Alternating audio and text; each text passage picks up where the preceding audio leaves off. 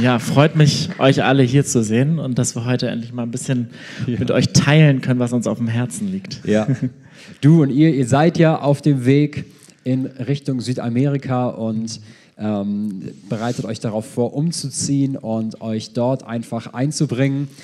Läuft denn schon der Countdown so innerlich? Also die Tage, die Wochen, die Monate, fangt ihr schon an zu zählen oder wie geht's euch ja, so? Wenn wir Zeit haben, dann zählen wir und sonst sind wir einfach äh, voll im Trubel und okay. im, äh, manchmal auch Stress auf jeden Fall. Ja, genau. Also unser Umzug ins Dachgeschoss meiner Eltern, die uns die letzten Wochen dann beherbergen, steht in einer Woche an und dementsprechend sieht es bei uns zu Hause aus.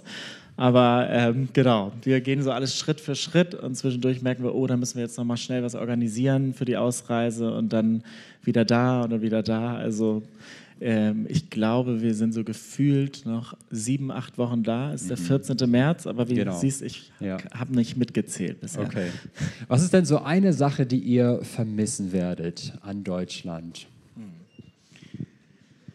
Viel. Also gestern hatte ich mit Leuten darüber geredet, wie gut schallgedämmt die Fenster sind zum Beispiel. Zu Hause ist es sehr ruhig und man kann wirklich in Ruhe arbeiten und schlafen und alles. Das ist so ein, eine Sache, die in Südamerika oder in Peru sind anders ist. Da hat man noch mehr das Gefühl, draußen zu leben, was sehr schön ist und manchmal auch sehr laut ist.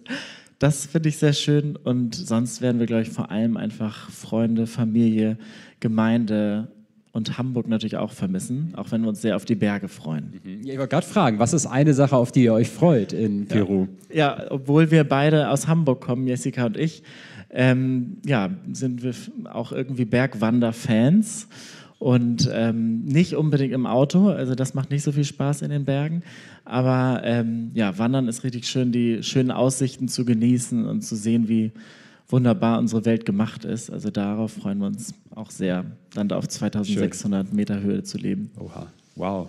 2600 Meter Höhe, das ist Hast ja die Zugspitze, ne? Ja. Hey, wir freuen uns wirklich von ganzem Herzen ähm, über euch, dass wir Anteil nehmen dürfen an eurem Weg als Familie. Und danke auch für die Vorbereitung, die du jetzt, die, die du jetzt in die Predigt investiert hast. Und äh, wir sind gespannt. Gottes Segen dir. Ja, vielen Dank. Genau, also wir, das sind wir, Tim, Jessica, Elisa, dreieinhalb und Anna jetzt bald eins. Und genau, ich werde jetzt viel hier in Wir-Form sprechen, weil Jessica und ich würden das eigentlich auch zusammen machen, aber es gerade, ähm, wie ihr seht äh, oder auch nicht seht, Anna schläft und ähm, genau, deswegen rede ich viel in Wir, das sind dann immer Jessica und ich, die wir die Predigt auch zusammen vorbereitet haben.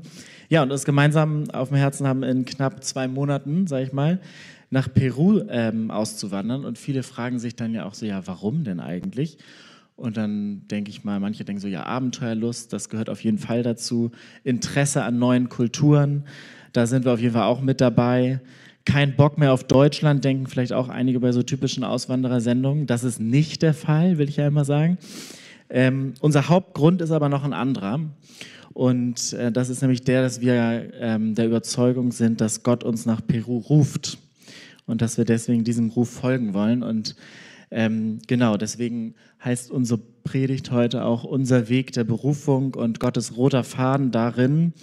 Und da wollen wir uns, euch einfach mit reinnehmen, ähm, wie wir zu dieser Berufung gekommen sind, wo wir Gottes Führung einfach sehen. Und vielleicht kannst du auch da was für dich einfach mitnehmen ähm, zum Thema Berufung. Und als erstes ähm, ist vielleicht erstmal so die Frage, was ist Berufung eigentlich? Ähm, wir haben es mal natürlich, wie wir, da, ähm, ähm, wie wir das so machen, erstmal ins Lexikon geguckt. Angebot zur Übernahme eines hohen, verantwortungsvollen Amtes. Durch Fähigkeit und Neigung vorgezeichnete Bestimmung und Lebensaufgabe. Das ähm, steht dazu. Und das Bild zeigt ja auch so ein bisschen, da ist die besondere Person, die berufen ist, etwas ganz Wichtiges zu machen und alle anderen sind es nicht. Ähm, das steht, sage ich mal, so für mich im Lexikon. Aber was sagt denn eigentlich die Bibel dazu, was Berufung ausmacht? Und da gibt es einen Vers in Johannes 15, Vers 16a. Und da sagt Gott, nicht ihr habt mich erwählt, sondern ich euch. Ich habe euch dazu bestimmt, dass ihr losgeht und Frucht bringt, Frucht, die Bestand hat. Also da steht erstmal überhaupt nichts dazu, wie man so als Erwählter, als Berufener sein soll, was man alles können muss, sondern Gott sagt, wozu er uns bestimmt hat. Und da, ähm, ja, sehen wir einfach so, Gott beruft nicht die Fähigen, sondern befähigt die Berufenen. Und das ist doch erstmal wirklich so ein Satz, wo man sagt, Entspannung, so ich, wir sind von Gott berufen, aber nicht, weil wir so toll sind und weil wir alles können, aber er wird das dazugeben, was, ähm, was unsere Berufung sozusagen ausmacht. Und das ist, glaube ich, ganz wichtig, dass wir das verstehen, was Gott unter Berufung versteht und dass es nicht diese eine Person ist, sondern dass wir alle als äh, Christen, als Menschen auf dieser Welt zu etwas berufen sind. Und genau, welche Fragen stecken für uns in Berufung drin? Einmal ist es dieses, wozu bist du eigentlich berufen? Und dann eine andere Frage ist eben auch, wohin bist du berufen? Und diese beiden Fragen wollen wir jetzt einmal ein bisschen miteinander besprechen und fangen mal an mit der Frage, wozu? Ähm, genau, ich war nach dem Abitur 2011, 2012 das erste Mal in Südamerika, in Paraguay und hatte da einen Freiwilligendienst für ein Jahr gemacht. Ähm, und bevor es losging, hatte ich mich da schon ein, zwei Jahre vorher beworben und wusste, da geht's hin. Und manchmal hatte ich dann immer so die Frage, ja Gott, willst du das eigentlich, dass ich da mit den Kindern, die doch auch sehr schwierige und ähm, traurige Hintergründe zum Teil haben, willst du eigentlich, dass ich da arbeite? Ist es das, wozu du mich berufen hast? Ähm, ist es wirklich dein Wille? So, das war meine Frage. Und ich glaube, manchmal hoffen wir uns vielleicht auch so, wenn wir das Wort Berufung hören, dass ich die Wolken öffnen und dann eine laute Stimme vom Himmelstift äh, spricht, du bist dazu berufen. Und so kann es sein, aber so muss es nicht sein. Und äh, in dem ähm, Gebet, wo ich so Gott gefragt hatte, ist das wirklich dein Wille, da hatte mir Gott dann, ja, hatte ich das Gefühl, so Psalm 33. Ich hatte keine Ahnung, was darin steht, aber den hatte ich irgendwie so in die Gedanken bekommen und hatte dann mal nachgelesen. Und folgende Verse hatten mich dabei besonders ähm, äh, angesprochen. Das steht nämlich in Psalm 33, 13 bis 15. Der Herr blickt vom Himmel herab, er sieht alle Menschenkinder. Von der Stätte seines Thrones schaut er auf alle Bewohner der Erde. Er, der ihnen allesamt das Herz gebildet hat, achtet auf alle ihre Werke. Und was ich daraus so gezogen habe, war, es war so ermutigend in dem Moment für mich. Gott sieht mich erstmal in dem, was ich machen möchte, was ich auf dem Herzen habe und vor allem hat er mein Herz gebildet, er hat es geformt. Und ich glaube, wenn Gott unser Herz geformt hat, dann hat er auch Herzenswünsche in uns hineingelegt, die manchmal auch ganz individuell sozusagen unsere Herzenswünsche sind. Und die, glaube ich, die geben uns ähm, ganz viel sozusagen von dem Preis, was auch unsere Berufung sein kann. Also wenn du dich fragst, was ist denn eigentlich meine Berufung im Leben, frag dich doch mal, was bewegt dich besonders, was begeistert dich, was beschäftigt dich vielleicht auch viel. Und da, glaube ich, kann man ganz gut rausfinden, irgendwie, wie die eigene Berufung ist. Und da dann nicht stehen zu bleiben, ist die Herausforderung, sondern dann zu sagen, okay, jetzt gehe ich auch mal konkrete Schritte. Und ja, ich habe mal den Spruch gehört, Gott kann nur ein fahrendes Auto lenken. Also wenn wir stillstehen, ist schwierig. Dann bewegen sich vielleicht die Reifen, aber nicht wirklich kommt was in Bewegung und auch man kommt nicht in keine Richtung. Und konkrete Schritte, bei uns, bei Jessica und bei mir war das dann zum Beispiel so, wir hatten irgendwie Kinder sehr auf dem Herzen und dann haben wir in der Kinderkirche zum Beispiel angefangen ähm, zu dienen in der Gemeinde. Und ich glaube, da kann man dann auch immer gucken. Ähm, ich probiere mal und mal sehen, welche Türen öffnen sich, schließen sich vielleicht auch Türen. Und ja, wir, wie gesagt, hatten Kinder und Ju oder haben nach wie vor Kinder und Jugendliche auf dem Herzen, ihnen zu dienen ihnen auch mit Gottes Liebe zu begegnen, einen Beitrag zu leisten, dass ähm, Herzen von Kindern und Jugendlichen heil werden, dass Gott da Heilung ähm, schenken kann, dass Kinder auch ihren Wert als von Gott erschaffene Wesen erkennen und eben auch aus diesem Selbstvertrauen heraus und im Vertrauen auf Gott dann eben auch in ihre Bestimmung kommen oder in ihre Berufung. So, das haben wir auf dem Herzen. Und Genau, das so zum, wozu bist du eigentlich berufen oder wozu sehen wir uns berufen? Zweite Frage, wohin? Ähm, da gibt es auch eine schöne Bibelstelle, Apostelgeschichte 1, Vers 8. Aber ihr werdet Kraft empfangen, wenn der Heilige Geist über euch gekommen ist und so meine Zeugen sein in Jerusalem, in ganz Judäa und Samarien und bis in den letzten Winkel der Welt. Da sehen wir ja ganz klar, wohin ist nicht unbedingt immer nur ein Ort, sondern es sind ganz unterschiedliche Ebenen. Hier ne, in Hamburg oder in unserem Stadtteil in Hamburg, in Norddeutschland, in Deutschland und so weiter, aber auch bis in den letzten Winkel der Welt kann es gehen. Und bei Jessica und bei mir war das so, dass wir hier eben jetzt in Hamburg begonnen haben, ne? in der Kinderkirche. Wir hatten in der Jugendgruppe auch mitgearbeitet, ähm, bei den Rangern, haben auch mit äh, Kindern von Asylanten gearbeitet und da ganz viel wertvolle Erfahrungen sammeln können. Und zum Teil auch in Jugendeinsätzen dann in anderen Ländern, in der Ukraine oder in Spanien. Und es ist doch spannend, egal an welchem Ort man ist, so mit Kindern ins, in Kontakt zu kommen und eben Kindern was Gutes zu tun. Das kann oft so leicht auch sein. Und das haben wir einfach erlebt an unterschiedlichen Orten. Und wie kommt es jetzt letztendlich, dass wir eigentlich nach Peru gehen? Die Geschichte wollen wir, uns auch, äh, wollen wir euch auch gerne erzählen. Bei mir war das ein ähm, längerer Weg mit ein paar Umwegen. Also es ging schon mal nach Südamerika, das hatte ich ja erzählt. Das äh, bin ich 2011, 2012 im Freiwilligendienst mit Jungs hatte ich da vor allem dann so von sieben bis zwölf zu tun. Und da habe ich ein Jahr lang ähm, ja, ganz wertvolle Erfahrungen machen können und durfte auch ein Segen für die Kinder sein, die es halt, ja, die sonst auch wirklich äh, oft im persönlichen Umfeld nicht so viele Leute hatten, die, äh, denen sie wichtig waren oder wo sie bleiben konnten. Und nach diesem freiwilligen Jahr wusste ich irgendwie, okay, irgendwann geht es mal für länger in die Mission nach Südamerika. Ich habe dann noch mal im Studium zwischendurch Praktika an zwei Schulen in Paraguay gemacht. Eine Schule auf dem Land, ähm, so wirklich ganz abgelegen, ähm, und eine andere Schule in der Stadt. Das war eine christliche Schule und die andere war eine öffentliche Schule. Konnte auch super spannende Erfahrungen sammeln. Ähm, genau. Dann ging es weiter nach meinem Bachelorstudium. Also ich habe dann Lehramt studiert übrigens und dann nach dem Bachelorstudium hatte ich dann gesagt, so, okay Gott, ich möchte jetzt noch mal mir ein Jahr oder es waren dann neun Monate nehmen und ähm, bitte zeig mir doch in diesen neun Monaten, wo es mal länger für mich hingeht. So. Und dann hatten sich durch Kontakte unterschiedliche ähm, äh, Kurzzeitdienste ergeben und da war ich unter anderem in Brasilien bei den Gauchos. So sehen die übrigens aus. Ich durfte da auch mal dann, als ich abends an der Tür geklopft hatte, weil da so schön Akkordeon gespielt wurde, haben die mich gleich um, äh, ein Umstyling mit mir gemacht und habe ich dann deren Klamotten angezogen bekommen. Das war sehr lustig. Ähm, da hatte ich in einem christlichen Kinder- und Jugendzentrum gearbeitet. Super spannend, kann ich auch ganz viel zu erzählen. Wen es interessiert, der fragt mich auf jeden Fall nochmal dazu. Richtig schöne Erfahrung.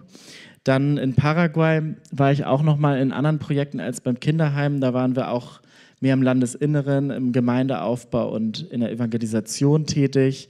Da war auch viel, waren viele aus der Gemeinde auch eingebunden in dem Ort Arasape, wo viele von euch unterstützt haben und wo einfach viel auch geistlich geschehen konnte. Und ähm, die dritte Station war dann Peru im Februar 2016. Da kam ich das erste Mal nach Kudawasi. Und Genau, da. Und da ähm, durfte ich dann ein Trimester Lehrer an einer christlichen Schule dort sein. Und da hatte ich ganz schnell gemerkt, das ist es. Da, da will mich Gott mal länger gebrauchen. Äh, ich habe den Ort gefunden. So, und ähm, genau, das war 2016. Und zeitgleich war Jessica unterwegs in Südamerika mit meiner Schwester auf der Rundreise und sie wollten mich auch besuchen. Ähm, und Jessie hatte auch schon lange auf dem Herzen, irgendwann mal ins Ausland zu gehen, vielleicht auch nach Südamerika, um Menschen zu helfen. Da wurde es ihr dann irgendwie auch klarer, ja, Südamerika wird es wahrscheinlich. Und das war total spannend, weil die Reise stand total auf der Kippe aus äh, finanziellen Gründen, aber dann plötzlich machte Gott die Reise möglich. Und ähm, Jessie reiste dann mit äh, meiner Schwester so durch Bolivien und Peru und hat sich so gefragt, Gott, wirklich jetzt hier? Also so schön sieht sie jetzt ja auch nicht überall aus und dachte sich so, okay, vielleicht lässt sie es dann auch einfach, ach, mal, mal sehen. Gottes Plan kann man ja vielleicht auch noch später oder so mal erfüllen, muss ja nicht sein. Und dann kam sie nach Kudawasi. Kudawasi ist so eine 7000 Einwohner Kleinstadt, ähm, wie gesagt auf 2600 Meter Höhe. Hat jetzt nicht den spektakulärsten Ortseingang oder irgendwas, aber Jessie kam über die Stadtgrenze rüber und von einem Moment auf den anderen, das, was sie so die Wochen empfunden hatte, änderte sich komplett und ihr Herz hat sich komplett geändert und sie konnte sich, ohne irgendwie jemanden im Ort zu kennen, direkt vorstellen, da wirklich für längere Zeit zu bleiben. So. Und da hatte Gott eben sie berührt, nicht weil das da alles so toll ist und so schön ist, sondern weil er einfach zu ihr gesprochen hat, zu ihrem Herzen. Und da kommen wir so ein bisschen zu dem Titel der Predigt, den wir haben. Gottes roter Faden im Leben, den erkennen wir oft so rückblickend und äh, manchmal gar nicht in der Situation selber. Aber wenn man dann mal zurückschaut, finde ich es total ermutigend zu sehen, wie Gott immer ganz viele Puzzleteile zusammenführt. Und das hilft auch irgendwie in Momenten des Zweifelns, wo man merkt, ach, ist das jetzt wirklich der richtige Weg und schaffen wir das alles? Das gibt total Ermutigung und Gewissheit. Wir sind mit Gott auf dem Weg, wir sind auf dem richtigen Weg. Es ist vielleicht noch nicht alles klar, aber Gott ist dabei und hat uns schon so weit geführt. Und eine Frage zum Beispiel könnte man sich auch stellen, ja, warum musste ich denn so viele Stationen und Projekte kennenlernen, bis ich dann sozusagen das Projekt in Curahuasi in Peru gefunden habe. Ich glaube, auch da kann man sagen, wir können jede Station in unserem Leben, wo wir arbeiten, wo wir dienen, können wir wertvolle Erfahrungen machen. Ein Segen natürlich auch für die Menschen für kurze Zeit dort sein, aber auch ganz viel selber lernen. Und dafür bin ich total dankbar. Und ähm, ja, Jesse und ich haben letztendlich ganz unabhängig und individuell voneinander gehört, dass Gott uns eben dort gebrauchen möchte. Und danach nahm dann alles seinen Lauf. So, ne? Dann ähm, sind Jesse und ich zusammengekommen, verlobt, verheiratet, zwei Kinder und jetzt geht es wieder dahin. Aber ja, uns ähm, begeistert das irgendwie zu sehen, wie Gott es uns beiden einfach gezeigt hat, äh, dass es dahin geht. Und was wir auch, also ich, manchmal merken wir auch, Gott hatte auch irgendwie Humor und kann dann auch genau auf der Ebene, wo man es braucht, ansprechen. So, ne? Und ähm, Achtung, ich bin Fremdsprachenlehrer, jetzt kommt was. Und zwar ähm, gibt, in Peru wird nicht nur Spanisch gesprochen, sondern wir werden ja vor allem dort mit der Volksgruppe der Quechua leben. Und ähm, Quechua ist eine spannende Sprache, die wir auch lernen wollen. Und die Ortsnamen haben auch oft Bedeutung. Und diese Bedeutung finden wir sehr faszinierend. Also wir haben hier einmal den Bundesstaat, in den wir gehen werden, der heißt Apurimac. Und Apurimac heißt übersetzt Gott, der spricht finde ich erstmal einen richtig coolen Namen für ein Bundesland oder ein Bundesstaat. Und wir beide haben in Apurimac hat Gott zu uns gesprochen. So. Und in dem Ort, Kurawasi, das 7000 Einwohner Städtchen, da, ähm, das heißt übersetzt, also Wasi, Haus, Kura, Heilung, Haus der Heilung. Und Ihr werdet noch ein bisschen was zum Projekt hören. Da ist auch ein Krankenhaus, was, ein christliches Krankenhaus, was aufgebaut wurde. Und Dios Pisuyana, die Organisation, hat eben auch eine Schule gegründet. Und Krankenhaus, Haus der Heilung passt ja sehr gut zusammen. Aber auch das, was wir auf dem Herzen haben, an, an der Schule mit den Kindern dort zu arbeiten, auch dort einen Beitrag zu leisten, dass Gott ihre Herzen heilen kann, passt für uns auch total. Also diese Schule auch als Haus der Heilung zu sehen. Und die Organisation, die sich da gegründet hat, heißt Jospi Suyana und ähm, die ähm, bedeutet übersetzt Vertrauen auf Gott. Und da sehen wir so, wir wollen den Kindern und Jugendlichen dort sagen, dass es sich lohnt, auf Gott zu vertrauen. Und wir merken auch immer wieder, wie schön die Ermutigung, wir können auf Gott vertrauen, egal was passiert, egal an welcher Stelle wir uns sozusagen befinden. Und ja, also irgendwie find ich, finden wir beide das sehr schön, wie Gott allein auch dadurch uns nochmal so Bestätigung gibt, dass das richtig ist, was wir da machen. Und jetzt würde ich euch gerne nochmal mit reinnehmen, was ist da eigentlich in Kurawasi entstanden im Vertrauen auf Gott? Am 26. November war das, glaube ich, da war hier ja der Gründer des Werkes Dios Bisuana, Klaus-Dieter John. Viele waren bestimmt da, vielleicht nicht alle. Deswegen haben wir nochmal für die, die noch nicht da waren und auch für euch die ihr da wart, noch mal kurz zum Wiederreinkommen ein kleines Video mitgebracht. Ähm, vier Minuten, um noch mal zu sehen, was ist da eigentlich in Kurawasi entstanden. Im südamerikanischen Peru ist hoch oben in den Anden die medizinische Versorgung der Bevölkerung miserabel. Besonders die dort lebenden Quechua-Indianer, die Nachfahren der legendären Inkas, leiden unter dieser Situation. Doch das deutsche Ärzte-Ehepaar Martina und Klaus John aus Wiesbaden hat einen Traum. Den Traum, genau in dieser ärmsten Region Perus ein hochmodernes Krankenhaus nach europäischem Standard zu errichten. Ein Plan, der zunächst völlig unrealistisch erscheint. Dennoch beginnen die Kinderärztin und der Chirurg mit dem Projekt. Als Christen sind sie überzeugt. Gott wird uns bei dieser Aufgabe helfen. Der Name des Projekts bringt es auf den Punkt. Wir vertrauen auf Gott. In der Sprache der Quechua-Indianer heißt das Dios Pi Suyana. Doch ein Krankenhaus aufzubauen, ohne einen Cent Schulden zu machen oder gar Kredite aufzunehmen, ist das wirklich möglich? Das Ehepaar John hält rund 1500 Vorträge in 13 Ländern. Sie besuchen persönlich 200 Unternehmen, um für das Projekt und mögliche Spenden zu werben. Über 40.000 Privatpersonen und unzählige Firmen haben bis heute tatkräftig das Krankenhaus unterstützt. Insgesamt 15 Millionen US-Dollar sind bislang für den Bau und den laufenden Betrieb gespendet worden. Der Spatenstich auf freiem Gelände in 2600 Metern Höhe erfolgt im Mai 2005. Hier in der peruanischen Andenstadt Curawasi feiern die Menschen gemeinsam mit dem deutschen Botschafter ein großes Fest. Auf dem Plakat heißt es, Dios Pisuyana ist ein Geschenk Gottes für Curawasi. Im August 2007 wird das Krankenhaus eingeweiht.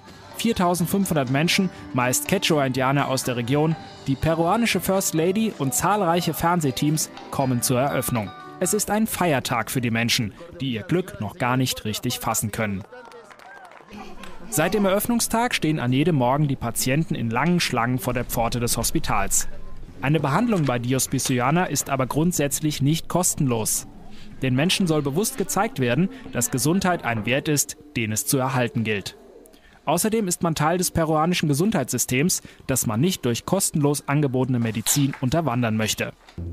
Ein Besuch der Sprechstunde kostet für jeden 4 Nuevos Soles, umgerechnet einen Euro. Sollten darüber hinaus Medikamente verschrieben oder gar eine Operation notwendig werden, entscheidet der Arzt gemeinsam mit einem Sozialarbeiter, wie viel ein Patient zahlen kann.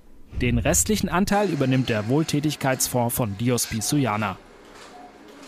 Die hier tätigen Ärzte kommen aus den reichen Ländern Europas oder den USA.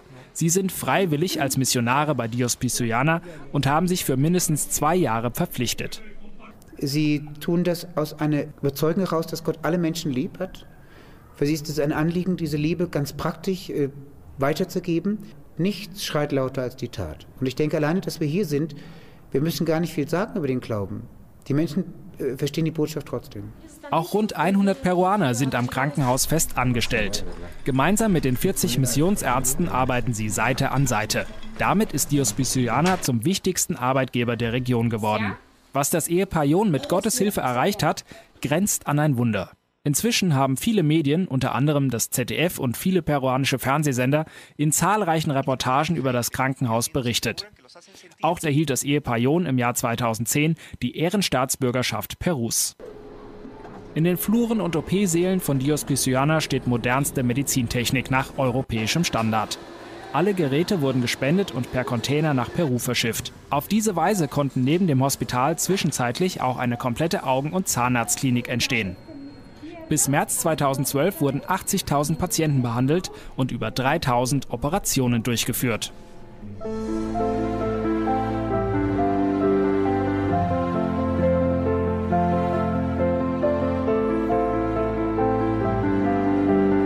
Dios Bisuyana ist vielen Menschen als das Krankenhaus des Glaubens in Erinnerung.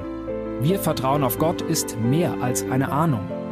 In Curawasi und bei vielen Unterstützern weltweit ist Dios Pisuyana Hoffnung und Symbol für ein unglaubliches Glaubenswerk. Was mit einem Gebet begann, ist nur wenige Jahre später Realität. Ein Wunder, das auch Atheisten zum Grübeln bringt. Dr. Klaus aber ist sich sicher. Die Hospitian ist für mich ein Beweis dessen, dass Gott lebt.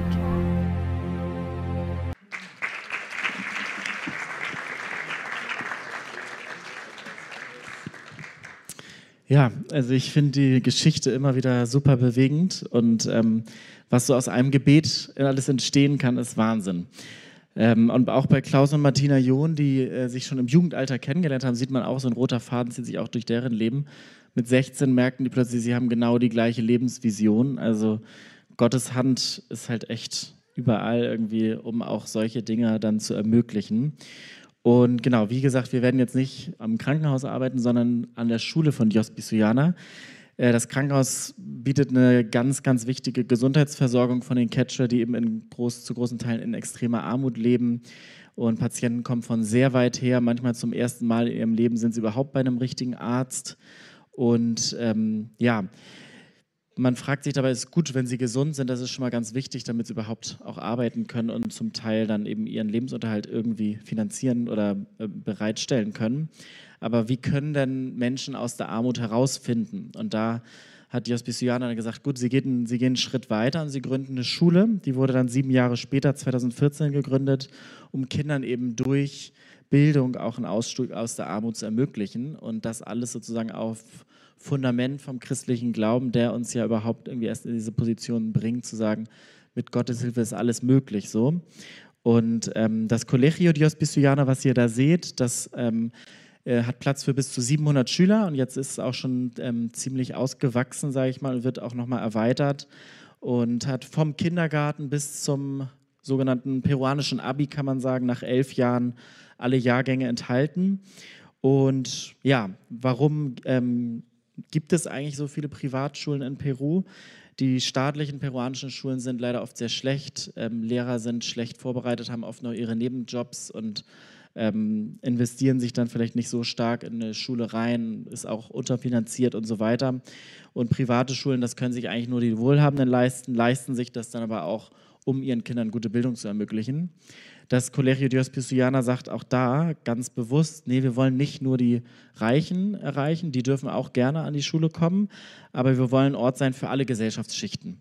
Und 30 bis 40 Prozent der Schüler können die Schule eben nur mit Hilfe von Bildungspatenschaften besuchen, ähm, wo dann eben zum Teil die Kosten übernommen werden, damit ähm, Familien auch mit weniger finanziellen Mitteln diese Möglichkeit haben, ihre Kinder dahin zu schicken. Und den Lehrern ist es ganz wichtig, ich durfte ja ähm, da auch schon mehrere Monate mitarbeiten, einmal natürlich auf hohem Standard zu unterrichten, aber die Beziehung zu den Schülern, das ist, ähm, steht ganz stark im Fokus und ähm, auch ihnen da Gottes Liebe näher zu bringen.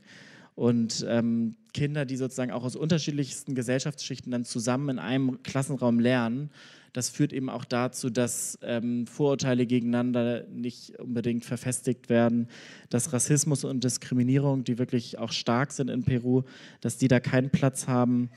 Und ja, dieses Grundziel der Schule ist es einfach, die Schüler zu selbstbewussten Menschen mit ganz klarem Glaubens- und Wertefundament heranwachsen zu lassen und dass sie dann eben auch ähm, im Vertrauen auf Gott ihre Bestimmung im Leben finden und auch merken, sie können ähm, die Gesellschaft eben auch verändern und äh, das zum Guten und nicht nur sich und vielleicht den eigenen Profit ins, äh, in den Mittelpunkt zu stellen, sondern zu sagen, ich gebe mein Leben auch für andere. Ich möchte sozusagen den Nächsten genauso hoch achten wie mich selbst. Und genau, das ist so das Ziel der Schule.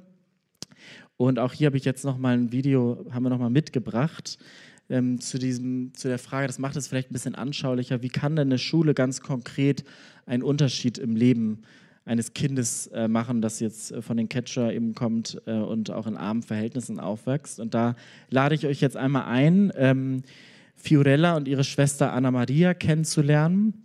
Und wir gucken uns einmal das nächste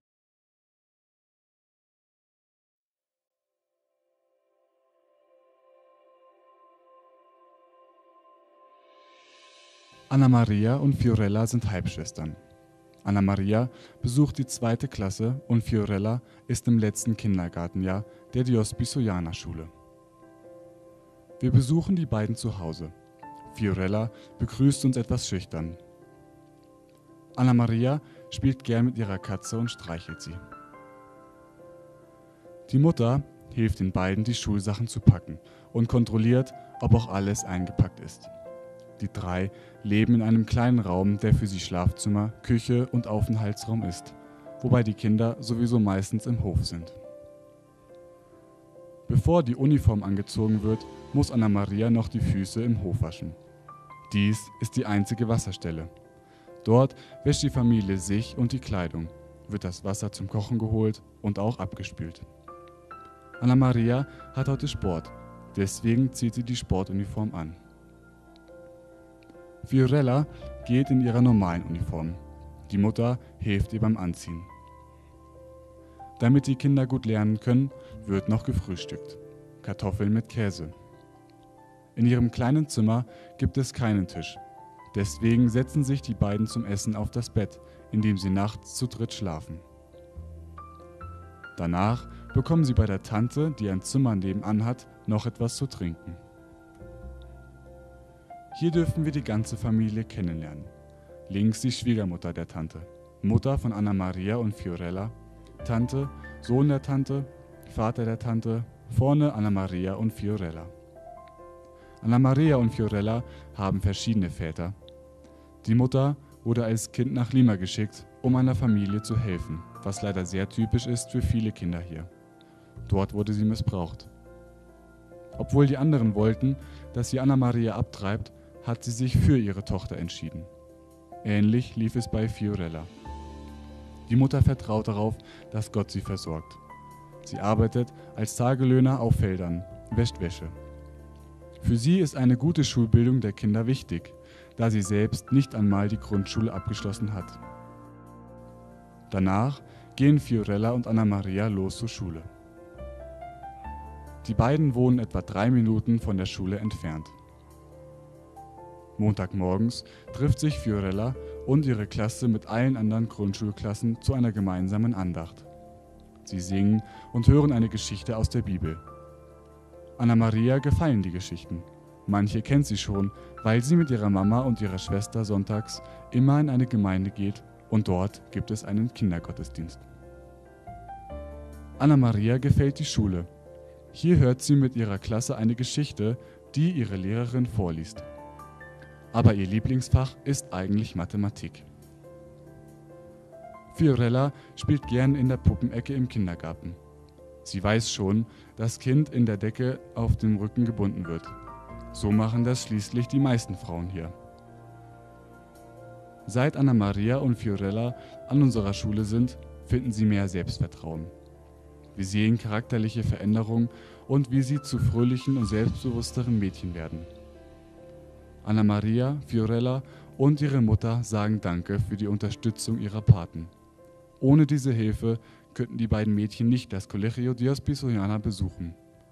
Durch die Unterstützung bekommen sie neben einer guten Schulbildung viel Liebe der Erzieherinnen und Lehrer und sie erfahren, dass auch Gott sie lieb hat und nie vergisst.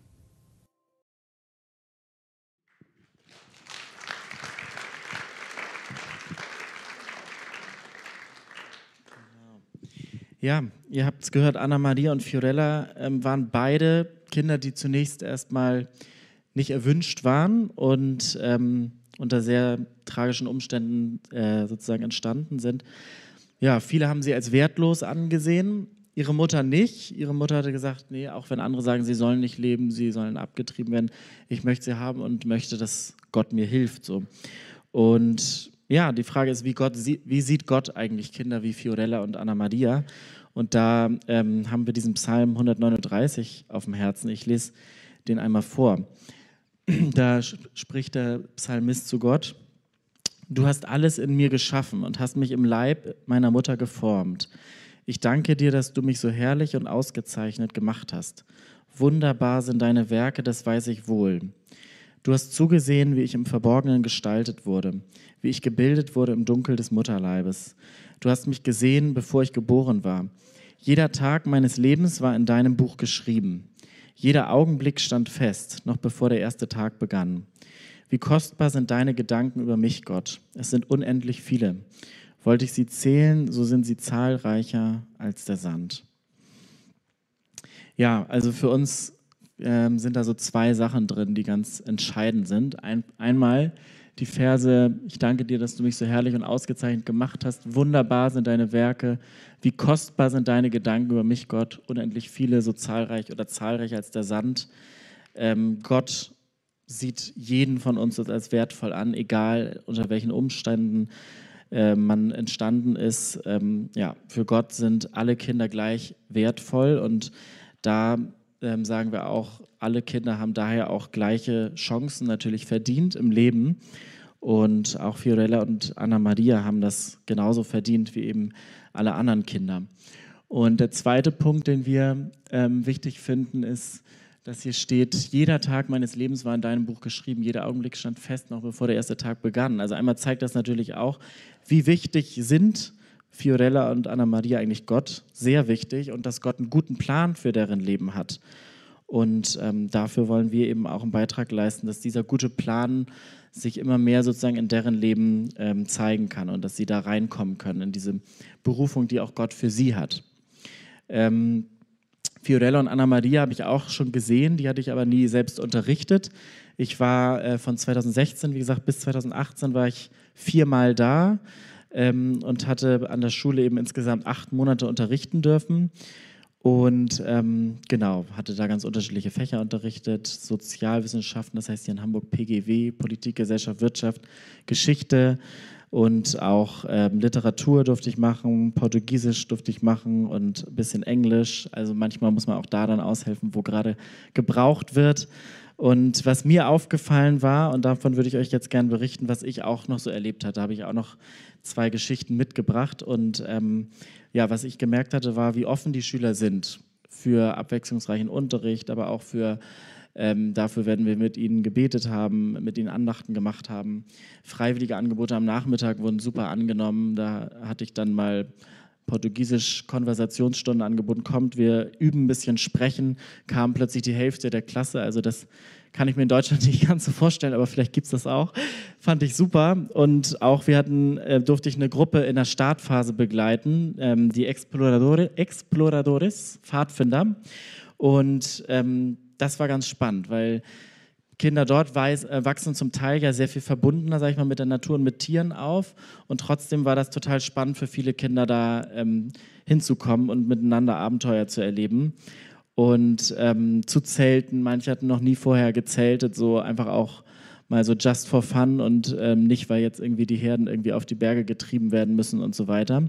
Und äh, beeindruckend hatte auch mal ein deutscher Techniklehrer da gesagt, war das beeindruckende Durchhaltevermögen der Kinder. Also wer schon mal Eukalyptusholz versucht hat durchzusägen, weiß, was es bedeutet, wenn man es dann wirklich geschafft hat. Also da ähm, hatte der deutsche Techniker gesagt, deutsche Schüler hätten das schon längst aufgegeben, aber die haben weitergemacht.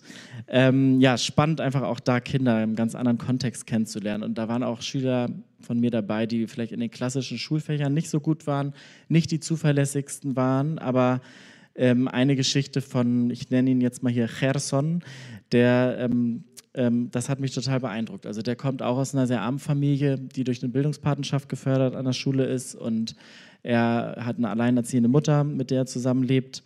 War in der Schule, wie gesagt, nicht der zuverlässigste, aber er kam zu den Exploradores, kam er immer, der Erste, der da war, war er und der Letzte, der ging, war auch er. Hat mitgeholfen, hat sich eingebracht und hat sich total mit der Gruppe auch identifiziert und konnte uns da auch echt einiges an Kniffs zeigen, die man nicht so eben kennt, eben als äh, Mensch, der vielleicht nicht so praktische Fähigkeiten hat wie er.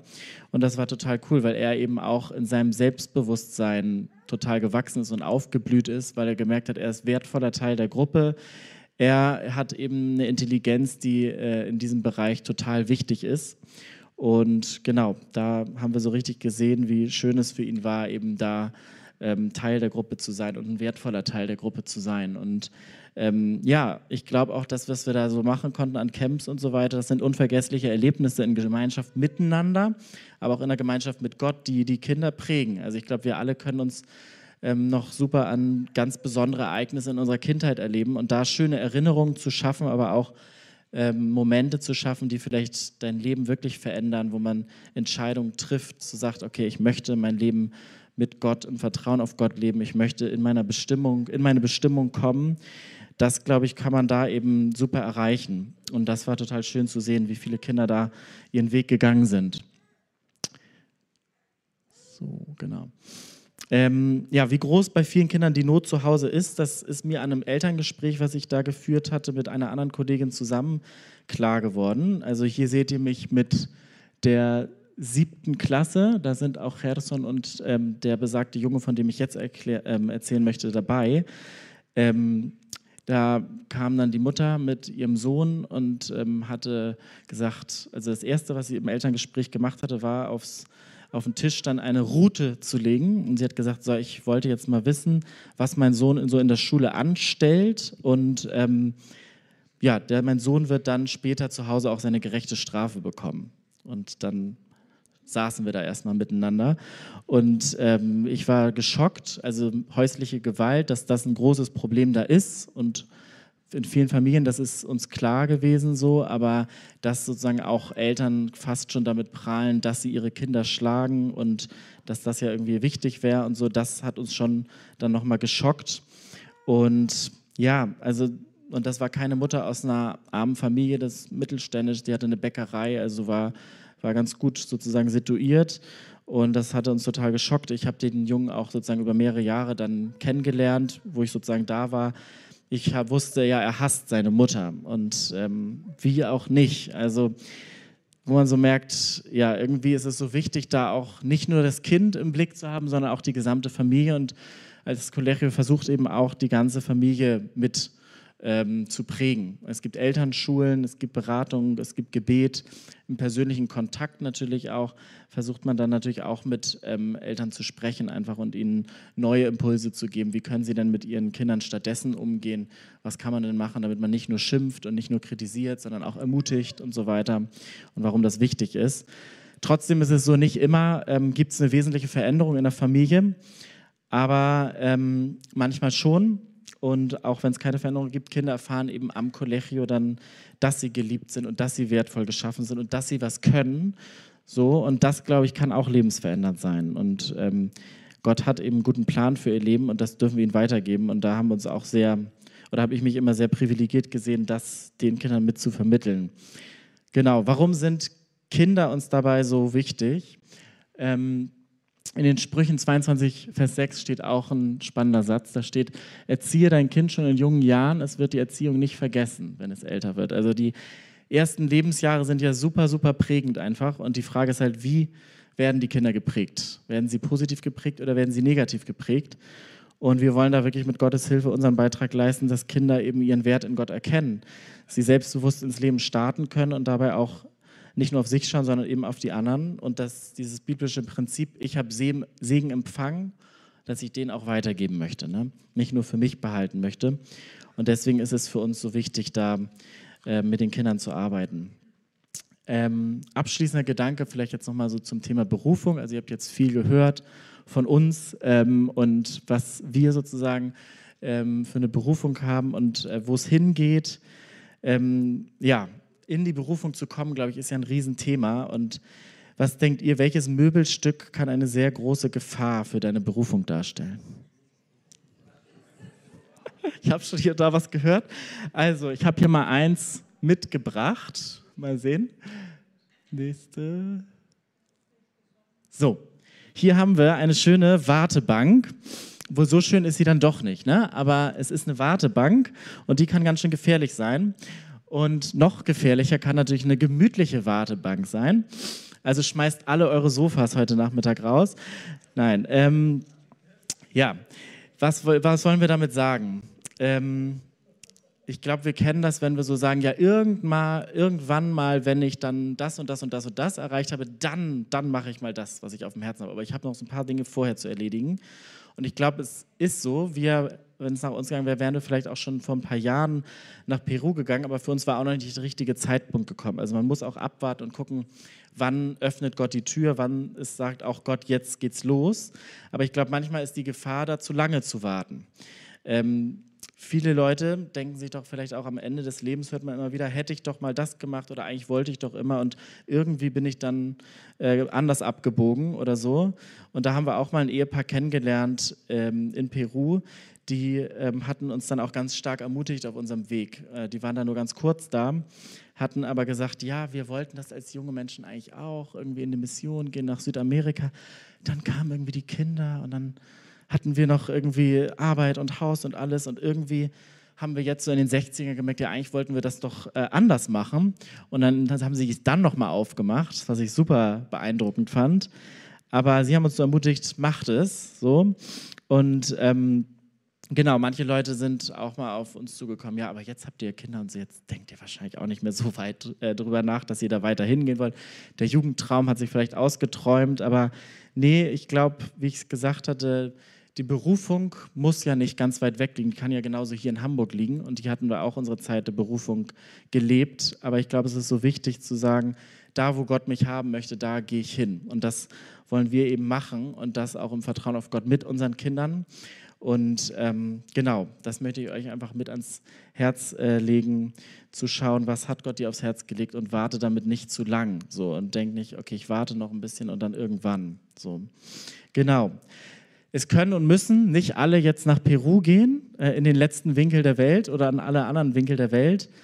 Aber ähm, was wir auch noch euch äh, sagen wollen, ihr könnt natürlich gerne Partner auch für uns und unser Projekt werden. Alle können Teil von unserem Projekt sein. Und das, ähm, wie kann das geschehen? Du kannst zum Beispiel unseren Newsletter abonnieren. Dafür könnt ihr euch eine Kontaktkarte im Foyer mitnehmen, da stehen wir später mit dem Tisch. Du kannst für uns beten und sagen, Gott bereite den Weg. Ähm, und du kannst uns auch mit da, äh, unserer Arbeit da eben, unsere Arbeit finanziell unterstützen. Äh, die Hospicianer, was es am meisten braucht, hat Klaus-Dieter John, der Gründer, auch gesagt, sind Mitarbeiter.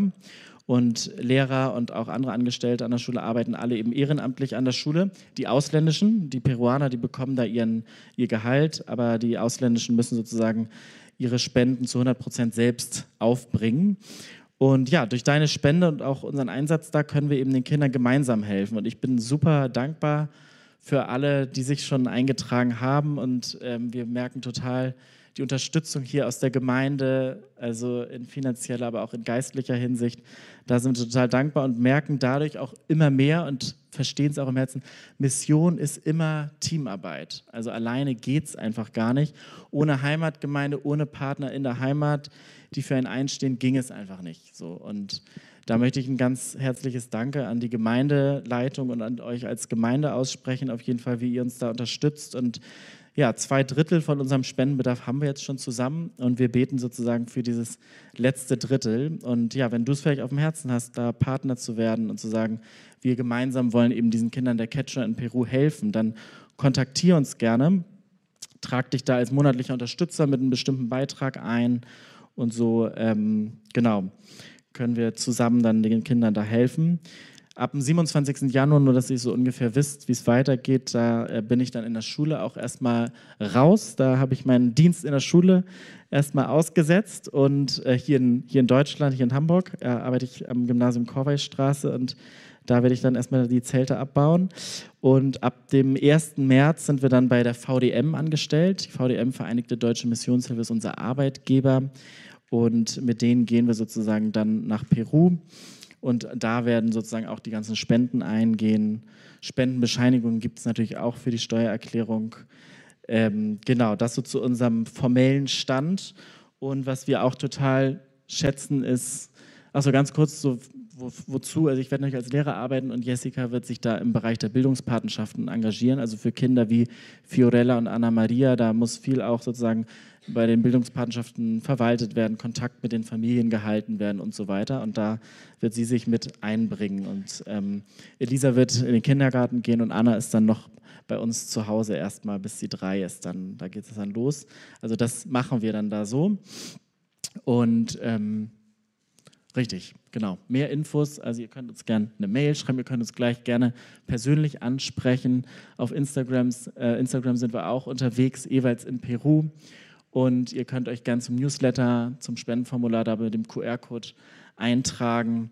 Und wir sind total gespannt, auch wenn wir dann weg sind, von euch zu hören, wie läuft es hier in Deutschland, wie läuft es mit eurer Berufung hier in Deutschland und ähm, da in Austausch zu gehen, zusammen füreinander zu beten. Genau. Und damit, Julian, hole ich dich mal zurück auf die Bühne. Vielen Dank, Tim, und euch allen.